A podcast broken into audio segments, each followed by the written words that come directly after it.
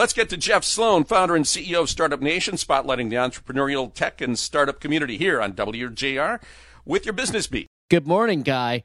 Look, there's just no doubt about it. It's tough being an entrepreneur. And while it's true that many new businesses unfortunately fail, it's important to understand the deeper meaning behind the numbers and what you can do to shift the odds of succeeding in your favor. First, the stats. According to data from the Bureau of Labor Statistics as reported by Fundera, approximately 20% of small businesses fail within the first year. By the end of the second year, 30% of businesses will have failed. By the end of the fifth, about half will have failed by then. And by the end of a decade, only about 30% of businesses will remain. Now, clearly, if you're interested in starting a business, there's no question these statistics make clear that there's a lot of uncertainty ahead of you. Starting with Is your idea of merit?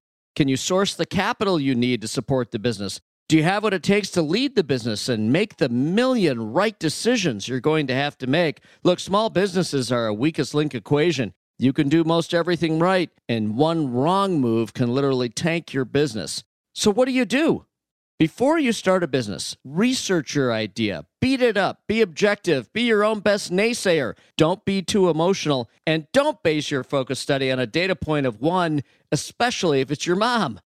Two, Equip yourself with knowledge. Make sure you understand as much as you can about the challenges you'll face before you face them. And number three, plan. Creating a plan before you start the business will force you to think through every aspect of the challenges ahead you're going to be facing and how you're going to overcome them. You see, what the statistics don't tell you is that most businesses fail due to either having a bad idea to begin with, or not being prepared as an entrepreneur to meet the challenges ahead, or not doing the planning that's required before starting. In fact, well over half of the businesses that do fail fail because of one of these three reasons. Do these things before starting a business, and you'll be likely to succeed. And that is a recipe for small business success.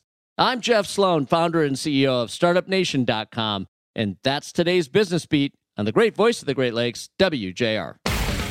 This segment brought to you by Dell Technologies.